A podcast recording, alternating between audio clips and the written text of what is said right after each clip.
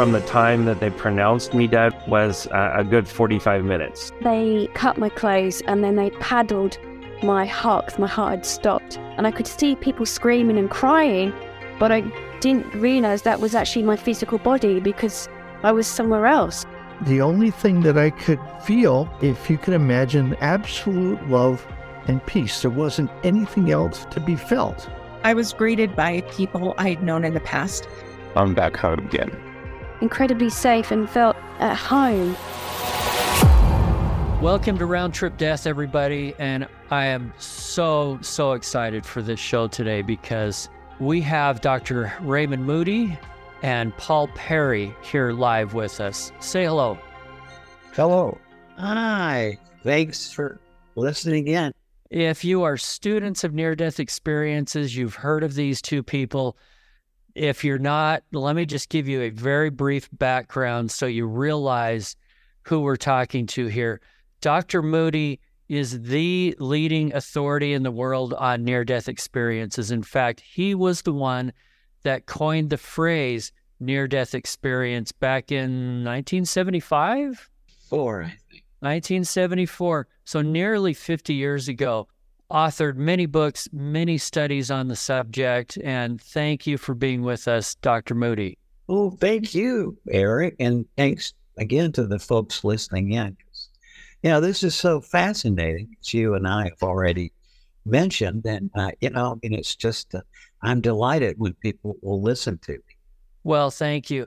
And Paul, what I have here about you is you are co author of five New York Times bestsellers. Right. You've co written dozens of books on near death experiences, four of them with Dr. Moody, and directed two popular documentary films on the subject. Right. Oh, come on. You can say more than just right. That's a, that's amazing. That's, uh, you know, I've really written over a dozen books on near death experiences. It's only that, that five were New York Times bestsellers. And, and well, I, I, since, since we're, have, you've given us the right to have bragging rights, I've also written a number of other books as well. I wrote a uh, biography of Hunter S. Thompson. Uh, I went to Egypt and followed the trail of Jesus through Egypt. Uh, the hits just keep coming. That's great. And we could talk to each of you for hours and hours and hours, but we're going to get right into the topic that this podcast is all about, which is near death experiences. And I know that a lot of what's in your most recent studies is also shared death experiences. Let's start off with talking about the difference between the two, maybe a definition of the two so people understand. Okay. Well, the interesting thing about near death experiences, which occurred to someone who almost dies and is revived, and shared death experiences, which occur to people who are not ill or injured, but who are present at the death of someone else, that those two kinds of experiences are actually identical and they consist of the same phenomenon. We've known for years about the near death experiences where people they're in cardiac arrest will say they leave their bodies, they watch the scene of the resuscitation up uh, from above. They eventually realized that nobody can see them, nobody can hear them, although they can see perfectly what's going on. They realized, oh, this has something to do with death. And they talk about from this point on, no matter how articulate, no matter how many degrees, no matter how brilliant, how, how brilliant they are, people say, I just can't describe it to you. There are no words. But the best they can do is they say they proceed through this passageway. They come out on the other side into an incredibly bright and warm and loving light. And in that light, say that relatives or friends of theirs have already died seem to be there as a greeting committee almost. Then uh, at some point in this, everything else kind of disappears.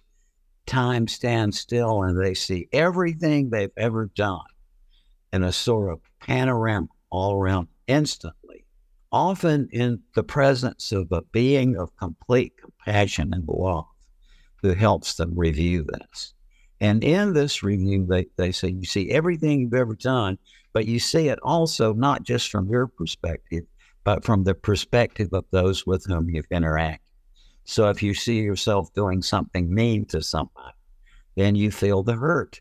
And if you feel see yourself doing a kind hearted action, you feel the good feelings.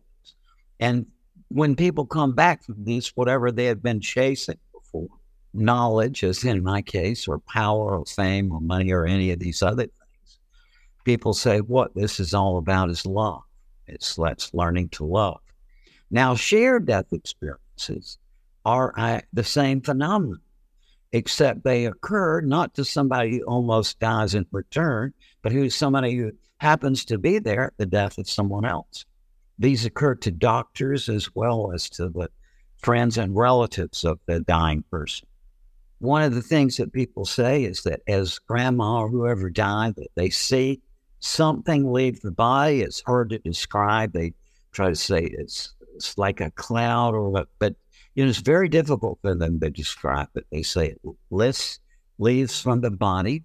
And other people say that, yeah, as grandma died, I myself left my body. I went up part way toward this light with her. Then I, I came back to my body.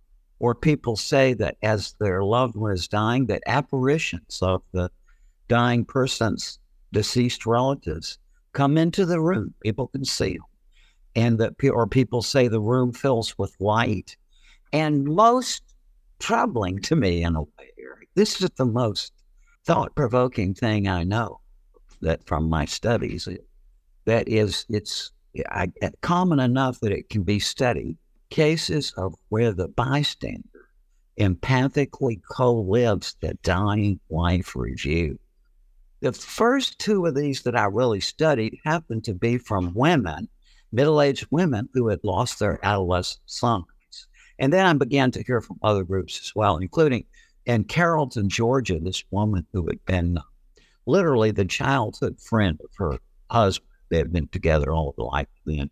But as she was telling me that as he was dying in the hospital, that he was very old at that time, but she said she was watching this life review along with him and they were communicating with him. Now, you see, that's so troubling to me because I'm hoping to recuse myself from my own life review. Much the idea of a spectator there is rather troubling to me. However, people say that, you know, it's not like that. It's like, you know, what I learned as a psychiatrist is we all have pretty much the same secrets, right? And so, I mean, it makes sense that to the person who's having this, it would be natural. I always assumed it had to be something, um, somebody intimate, but some years ago, Cheryl, my wife, and I got a communication from a doctor who was called to the ER to resuscitate a patient who had never laid eyes on. And he said, as this guy was dying, his whole life review sprang up on him. Those, those are the phenomena we're talking about. I have a dozen comments and questions already. I'm not quite sure where to start. I guess my first one is as you were describing NDEs, and really the same goes for these shared death experiences, uh, SDEs. Not everybody has the same experience. Why do you think that is? Paul, do you have an idea? That's the million dollar question. That is a million dollar question. Another million dollar question is why everybody doesn't have a near death experience and why everybody doesn't have a shared death experience. I mean, why aren't they all the same? I think I think as far as near death experiences go, about 20% of people, maybe more, who have a cardiac arrest, because that's the gold standard of, of studying, because you can't argue that a person is actually very near death at that point. Uh, people have a cardiac arrest, only about 15 to 30 percent, depending on which study you you uh, you want to uh, take a look at or believe, have a near death experience. It's not possible yet to tell how many might have a shared death experience because it hasn't been really studied yet in that in that way. Is it possible that it's a lot higher than 20%? But the 20% is how many people remember it. That's correct. I, I wonder if nearly everybody has one, but most people just can't remember it. Many people who have uh, cardiac arrest are given drugs that are a side effect to them is that they make you forget. And, and so you end up with a lot of people who come out of the operating room, and there's several, we've run into this several times. people come out of the operating room, they're in the waiting room, they're trying to talk, they're trying to talk to their nurse or doctor about a near death experience. And then later, when they get an opportunity to actually speak to someone at length, they forget most of it, or they forget what they were talking about when they come into the uh, waiting room, into the uh, recovery room. So, yeah, I think it's much higher than 15 to 20%. Another factor, Eric, is um, how you collect information. Some of these studies where it's 20% have done like a, a uh, questionnaire. Right. Well, how would you feel if you suddenly given a questionnaire, right? Well, I, I think, and, and, and yet, um, Dr. Fred Schoonmaker was chief of cardiovascular medicine at St. Luke's in Denver. This is the late 70s, early 80s. And concurrently, Dr. Bender was chief of cardiovascular medicine at St. Vincent's Hospital in Hamburg, Germany. And both of them had had found this out from just their patients, you know, inter- and and uh, Fred had interviewed when I talked to him in the early 80s about 1,600 patients that he had resuscitated. And he said that it's about 60% of the people. And similarly, Dr. Bender, who had the same method, said it was about 80%.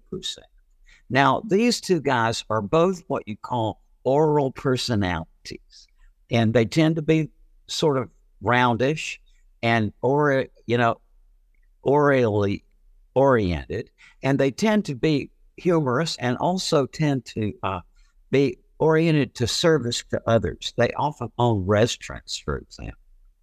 And both of these guys, Dr. Schoonmaker and Dr. Bender, were oral personalities. And you see, it seems to me that, you know, the way they did it, you know, they just come in the, after the resuscitation and you got very close. What do you remember about that?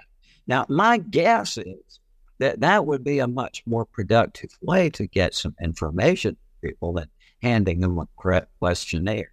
But I don't know. And I think that's one factor to take in. Do you find that numbers to be different with children?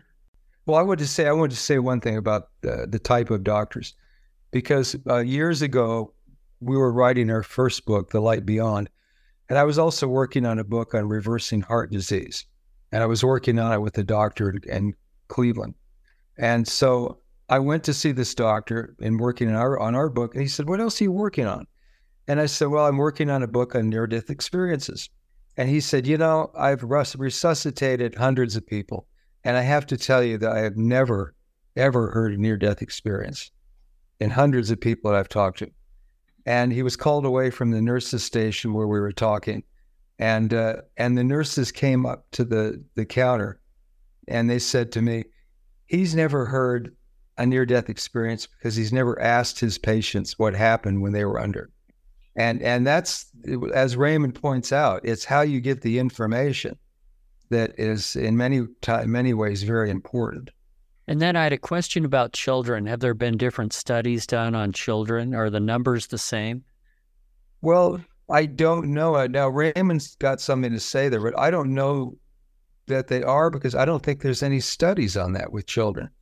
There's studies uh, dealing with children and near-death experiences. I've written several books with Melvin Morse, who did uh, most of the work on on uh, the, this type of work. But I don't I don't really have never heard a study on children and how many have. Have you? I've never heard. And by the way, Paul Eric interviewed Mel Morse recently. Yeah, my memory of that interview was he made it sound like the numbers are a lot higher with children.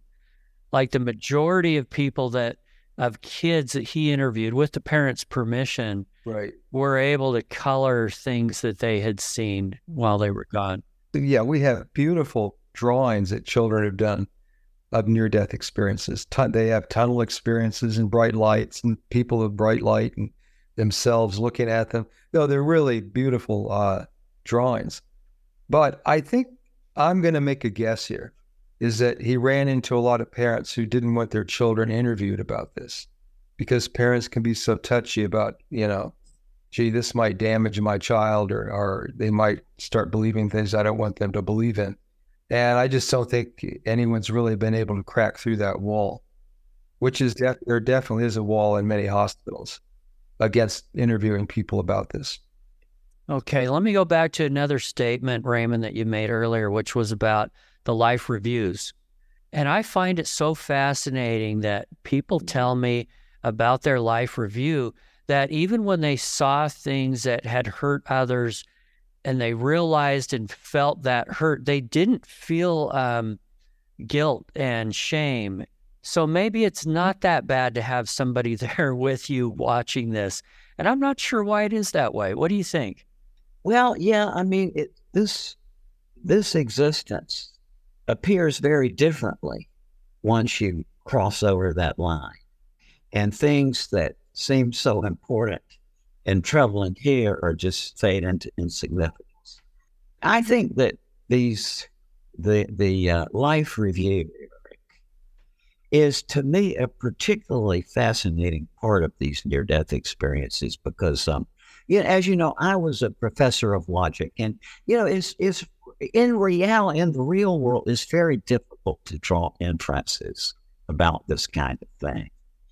But one in in the case of these these life reviews, if we set aside the notion of an afterlife, it is very can be very plain to us right at this moment that you can make an absolutely startling and a mind bending inference from from life reviews that is obviously valid. I mean, you can't get out of this, and that is for at least some of us, life is a two phase process.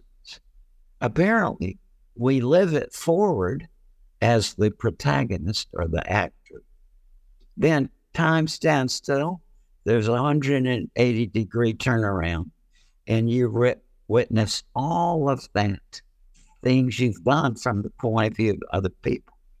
And to me, I mean, that's a that is a very plain inference. You can't get around that. And you think for the moment for a moment about that significance in that. Holy mackerel, that we have a two phase life we lead it forward as the protagonist, and then we watch it from the point of view of the other people involved.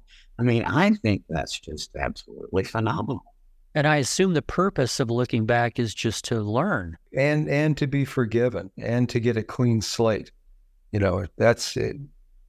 That's how I look at it. I think people really clean slate from their uh, life review. Yeah, yeah, that's right. It's like this man, uh, oh, a wonderful guy, an architect in Zurich, who had a profound near death experience in 1964 in the Alps when he had a uh, car crash. And that's what he said. He said, at that phase in his life, he'd done all these things, but he said there was this life review, and he said it was just it's all gone. And that's a that's presents in some to some extent a problem at times because uh, once you get a clean slate, you're not the same person you were. And so uh, you run into uh, a significant number of, of divorce cases with near death experiences because the, the person they married is no longer the same. I've noticed that too. The divorce numbers seem to be really high. Are there any percentages on that? Has that ever been studied? Oh, there used to be percentages batted around, but I never believed them. I thought they were way too high. I, I don't feel like they were uh, medical journal stuff. What do you think, Raymond? Yeah, I mean, I just don't know. You know, I, I don't have a basis for making that assessment. And um, I just don't know. But it, it, I do know the phenomenon. Yeah, it, it does occur, but I don't know in terms of how likely it is. But it's really kind of the, we call it the Scrooge effect Oh, I like that. Okay. Explain that more. Well, Ebenezer Scrooge from uh, uh, the book Charles Dickens wrote, Christmas Carol, saw his business partner, Marley. At late at night, he, he didn't believe in Christmas. He ran people away from his door who were asking for money for charity and on and on. But he, but Marley came back and he had had a, he died and he had clearly had a near death experience because that's really what this whole uh, book and TV show is about is his uh, is Scrooge's near death experience. But because he followed the advice of Marley after that, which was to, to he had a life review, and then as a result of his life review, he was he was also guided through his own life review. Scrooge was by uh, an angelic being who, of course, happened to have chains all over him. When he came back, he was a totally different person. He he opened the door. He he bought people turkeys. He went to a Christmas dinner and you know started to help Tiny Tim, and that's uh, that's the effect you run into with with people who've had near death experiences. One of the other things that I hear quite a bit actually, and and by the way, for you two, this podcast is completely non-denominational. We're not pushing any one religion over another, anything like that. Uh, nor are we judging or putting down any religions. But I've had quite a few people tell me, hey, I thought I should go talk to my clergy about this, and that ended up being a bad experience. Yes, it does. yes. And Explain why you think that is. When I started out with this, it was, you know, back in the late 60s, early 70s that was a very common thing I heard from people. They said, well, when this happened, I tried to tell my doctor about it, but he, he would either say, oh, it's just a hallucination or a dream, or else would say, well, you know, you better talk to your minister about that. So then they would go to their minister and tell the same story, and their minister would say, well, that's out of my, you better go talk to your doctor about that. so there was this kind of runaround that people experienced. But I hear many that are even more negative than that, more like, hey, hey, that's not in the Bible. That's not of God. What it is. And you know, I went to I went to the wake of my brother-in-law about uh, a year and a half ago. Half of my family is Seventh Day Adventist, and the other half is Baptist or other. I was with the Seventh Day Adventist half uh, that, that were at the wake, and they asked me what I was what I was doing. Am I still writing those books? And uh, I told them yes, I am. And I told them about the book I'm working on right now, the the, the workbook we finished, Proof of Life After Life. One of my cousins, or well, I don't know what the relation is, but I guess he's a cousin-in-law, came over and he said, "You have to be careful because Satan takes many forms," and that was it. but there's a lot of inference there that what happened to you was not of God, it was of Satan, right? Right. On the other hand, uh, I have found that Mormons are very accepting yeah. of uh, near death experiences. They have an old book from, I don't know, it must be the 19th century called the Book of Mormon Discourses. And it's uh, full of near death experiences. And then recently, I was talking to a Mormon friend. This is la- last week, two weeks ago, maybe whose father had died. She's Mormon and he died up in Utah. And and she said that she she went up there for her father's funeral and all of her aunts were sitting around talking about experiences like shared death experiences that they had had. And they, you know, I think as a culture, they tend to take care of their people who are passing much closer than than uh, other cultures do, other religious cultures do. So they're there at that time when these people are starting to pass over. It, as soon as Life After Life was published in 1975, I started getting scans letters from Utah saying, you know, yeah, we know about this. This is part of it. And then when I went to, I lectured at BYU in, uh, I think it was 1977 at the Marriott. So they, they later gave me a, sent a thing that over 10,000 people, I think, had attended. And after the lecture, these kids, you know, just swarmed up to, with their family records, you know, showing how their great grandfather had had such an experience or whatever. Oh, that's awesome. There are cultures that are very open to it. For example, the Saulteaux Indians of, of uh, Canada had a full tradition of uh, carrying these stories of uh, near death encounters along for and their oral culture for ages. And it's interesting when you read them, they're just it's like I, I remember one when a guy was saying he got out of his body and he said, I came into this place. He said, it's hard to describe it. It was like teepees of light And you know, that's what people say is, I see cities of light. But he was saying teepees. From his perspective. And speaking of perspective, getting back just a little bit to the question about everybody's experience being different, have you found that their culture has something to do with it? If, for example, if they're Christian, maybe they see Jesus, or if there's something else, they see Buddha or Muhammad, or is that something that's common? To a degree, but to a degree not. You know, I've had lots and lots of people over the years who say before this they had just no contact with religion at all, and then all kinds of religions. And and one thing also, Eric, that people say is that uh, I hear this often is that when I tell you about this experience, I have to draw images or words from my own tradition, right? But that's because the only ones I have. But that it's not like that. That it's you know it's far beyond the terminology of my religion. Yeah, I think uh, Jeff Long, who has studied this a lot, he's he uh, uh founded the Near Death Experience Research Foundation, and he's an oncologist in Louisiana. So he's looked at thousands of near death experiences from all over the world. He has an amazing organization, and what his result on that question is that people they see the same thing, but they interpret it differently. So if someone says, "Well, I saw a being of light," and and it was counseling me, and I, it was Jesus. And they'll say, okay, what does Jesus look like? Well, it, in this case, I couldn't see him.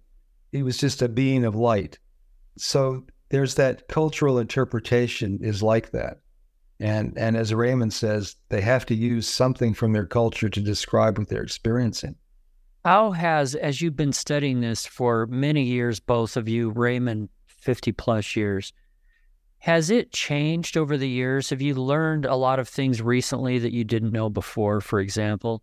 Well, I can say one way that it's changed a lot, and that is that, uh, as you'll see in this book, we have a lot more doctors talking about experiences, their own experiences and the experiences of their patients.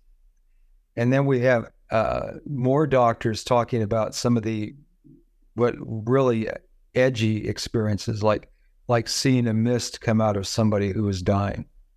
Back in 10 years ago or so, you wouldn't have had that at all. So there's been a, definitely a cultural change with doctors, that's for sure.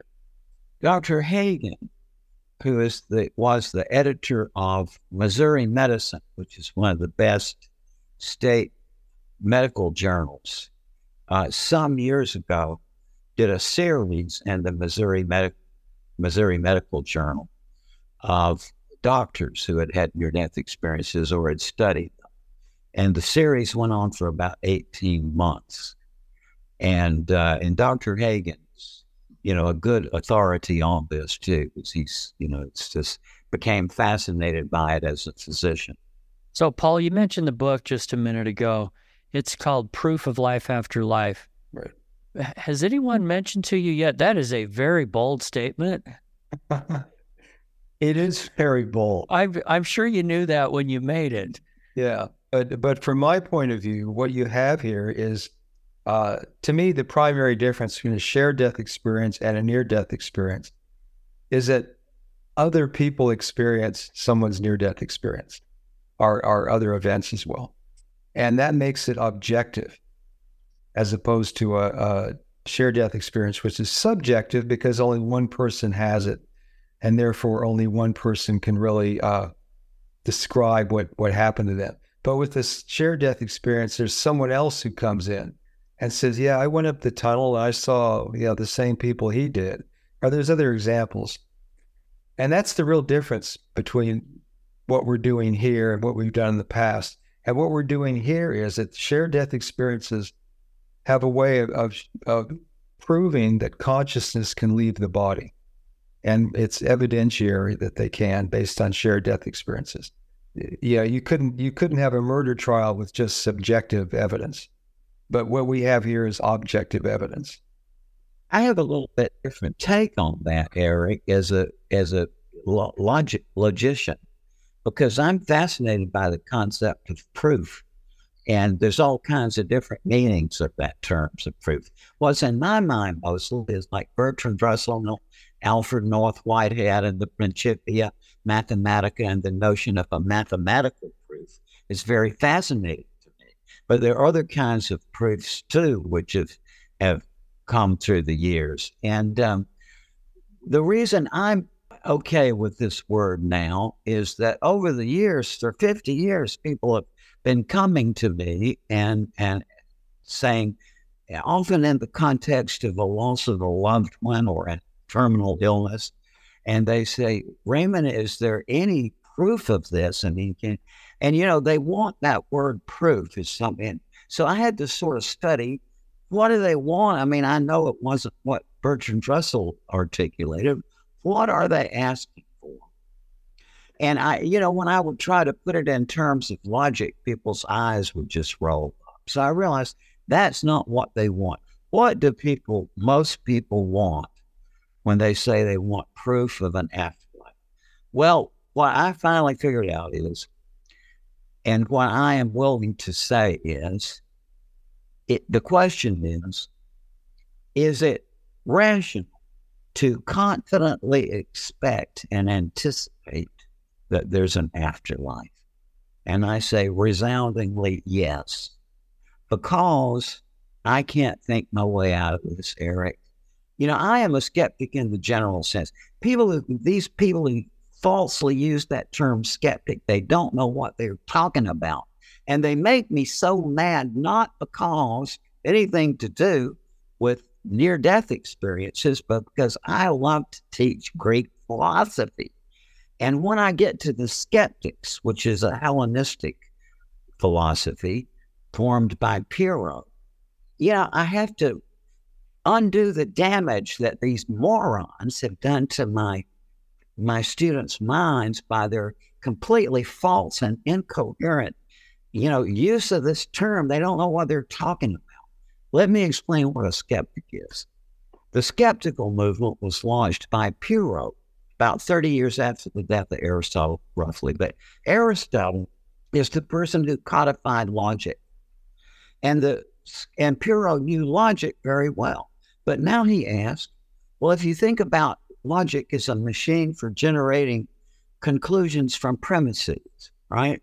So Pyrrho said, well, what if we don't draw a conclusion? That is, we really press down, we ask every question, we're very rigorous, but in the end, we don't draw a conclusion. But why? Because number one, they found, as anybody who does this for any appreciable time will realize, if you constantly do that, it has this amazing mind expanding experience you get. David Hume had mentioned that too, the great skeptic of the 18th century. And also, if you think about it, and everybody else is heading in this way to get to the conclusion, but your technique is to avoid a conclusion, then you see things along the side that everybody else had missed. See, you see side pathways. So now run that knowledge back through these claims of these morons You say, Oh, I'm a skeptic about these near death experiences. I think it's just the chemistry of the brain. What that ignoramus is just saying is, I'm I'm a person who doesn't draw conclusions, and my conclusion is such and such. And that is a very annoying thing for somebody who's interested in the foundations of this whole rational system, the great philosophers. So that's why I get agitated. I it doesn't have anything to do with near death experiences. But in my skeptical process, Eric, trying to every way I could to, you know, to think of what are the objections? What do you think of the things that it, the reasons why it is not, is the way you proceed to, to get confident. And in that process, I just reached where I give up. And I mean, I can't think my way out of it.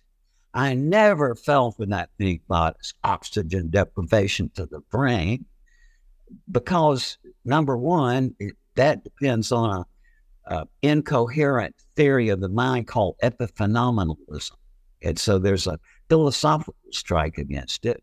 But also in terms of the um, more practical side of it, one of my own medical school professors, my first year of medical school, told me about having this experience when she was trying to resuscitate her own mother who was dying. And obviously, my physician friend did not have oxygen deprivation to the brain, but she had this same experience. And so that's never been an issue for me. But the fact that it is not oxygen deprivation to the brain simply does not imply that, therefore, it is life after death. See what I mean? And so this is my process. I, I just finally got to the point where I give up. And, and some of the events, I have a friend named Anthony Cicoria, who is a PhD in physiology and an MD and an orthopedic surgeon and a professor of orthopedic surgery, who in 1994 was struck in the neck by a bolt of lightning and had a cardiac arrest and got out of his body and went all through this resort center where his family was having a family reunion and saw what they were doing. And he told me, he said, this is this is more real than real. This is not like a dream. This is hyper reality. And so when Anthony got back from this, unaccountably, he started getting interested in the pianos, never in interest.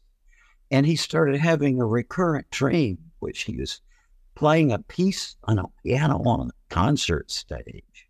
And so he learned how to transcribe music to transcribe the piece, and he learned how to play the piano. And now, in addition to being a renowned orthopedic surgeon, he's a concert pianist. Now, that series of events does not fit into consensual reality. By the way, he's been on this podcast too. Oh, really? And so, if anybody wants to hear his whole story, and it is awesome, and some of his music we put in the podcast. Uh, we'll get that one in the show notes. I forget the number off the top of my head. And now here another one right out where you live. Um, the, an advert uh, a graphic artist, Jeff Olson, some years ago had a car crash in which his leg was smashed off. His wife was killed instantly. One of his kids, I think, and then the other one lived. So he was taken to the hospital, and Jeff O'Driscoll, who's an ER doctor, was there in the hospital when Jeff came in. And as Jeff was having his near death experience, surrounded by tubes and wires, Jeff O'Driscoll was talking to Jeff Olson's dead wife in the hospital. And you say, I give up. I could tell you a dozen other physician friends of mine. Uh, Eben Alexander, for example, the neurosurgeon. And all of these people, I trust their medical judgment completely. If something happened to me, I'd go to any one of them. Unanimously, their judgment of their own experience was that not only was it real, it was more real than ordinary waking reality. So I am in a situation, see, it's, I can't think my way out of it. How can I trust their medical judgment to the point that I would put my life in their hands? But on the other hand, what does that do about their unanimous opinion? See that this was real. So I give up. I just can't think my way out of it. I love that term, and I've heard it so many times that their experience was more real than real.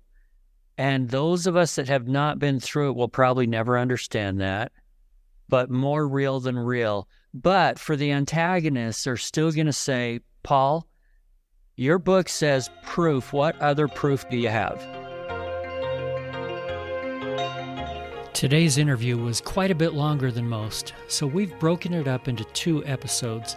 We just ended part one with the question What other proof is there of life after life? In part two, which will be released later this week, we'll find out the answers to that question from the experts. I hope you'll come back for the conclusion. By the way, if you want an email reminder when new episodes are released, click over to roundtripdeath.com and get on our email list. Until then, I wish you everything good that you're looking for in this life and the next.